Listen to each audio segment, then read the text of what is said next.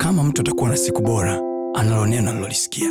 Kama mtu atakuwa na maisha bora, anayo maneno aliyoyasikia, na maneno hayo siyo ya mtu, siyo ya baba, siyo ya mama, siyo ya rafiki, bali ni maneno yatokayo kwa Mungu mwenyewe, ambaye akisema kila alichokisema ana uwezo wa kutimiza. neno la mungu lina kanuni kanuni hazina namna isipokuwa kufuatwa if yeye amesema tuombe maana yake there are things on earth will never be done if people won't pray Yes. kama kristo ameagiza watu waombe maanake kuna vitu kwenye uso wa nchi havitakuja kamwe kubadilika mpaka watu wameomba Yes.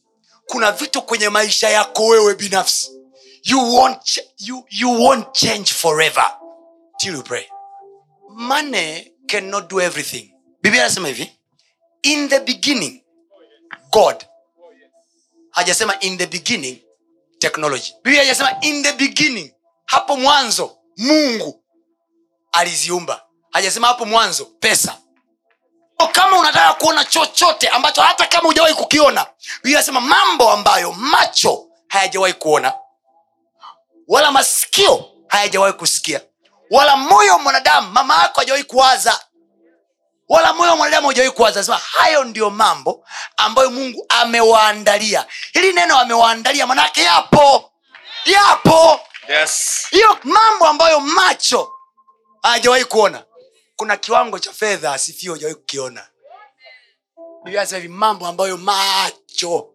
anakwambia hayo ndo amewaandalia wampendao Yes. do you know kila kitu mungu alichosema hivi it is given au mtapewa au mmepewa sio kwamba kiko free ni kweli ameandika freely given lakini amesema hivi ombeni nanyi mtaa Pewa. kwa manake kipo ila ampewi mpaka mme Omba.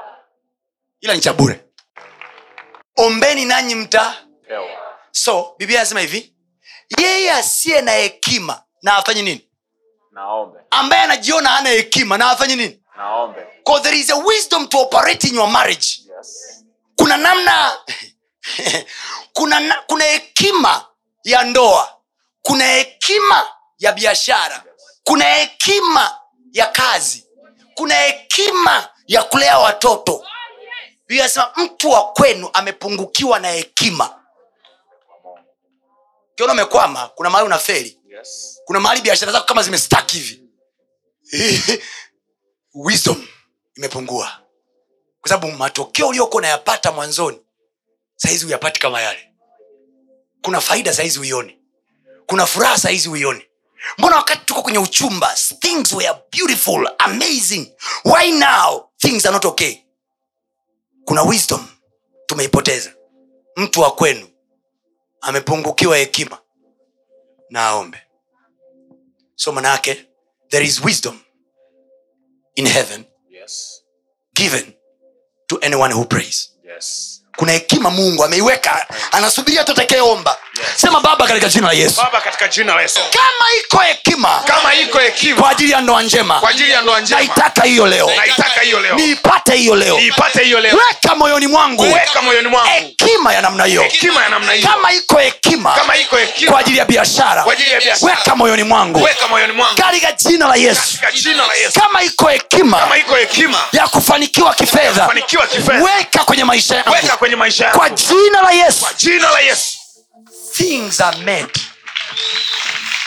things are made vitu vinatengenezwa vitu havitokei biblia inasema kwa imani twafahamu ya kuwa ulimwengu uliumbwa kwa neno na vitu vinavyoonekana havikufanywa kwa vitu vilivyo dhahiri manake chochote kinachoonekana leo kilitolewa from nowhere Yes. if there is a place called nowhere kilitolewa huko kilikokuwa and then kikaletwa Yes. do you know this stone is spiritual hii inaonekana ni physical stone yet is a spiritual because god took it from the spiritual realm akaileta kwa maneno into the physical realm Yes. ko ilikuwepo spiritual realm kulikuwepo na mawe kulikuwepo na samaki kulikuwepo na miti and then god said akaitoa kutoka huku akaileta huku Amen. maana yake kazi yako iko mahali ni Yes. kazi yako kuitoa huku Yes.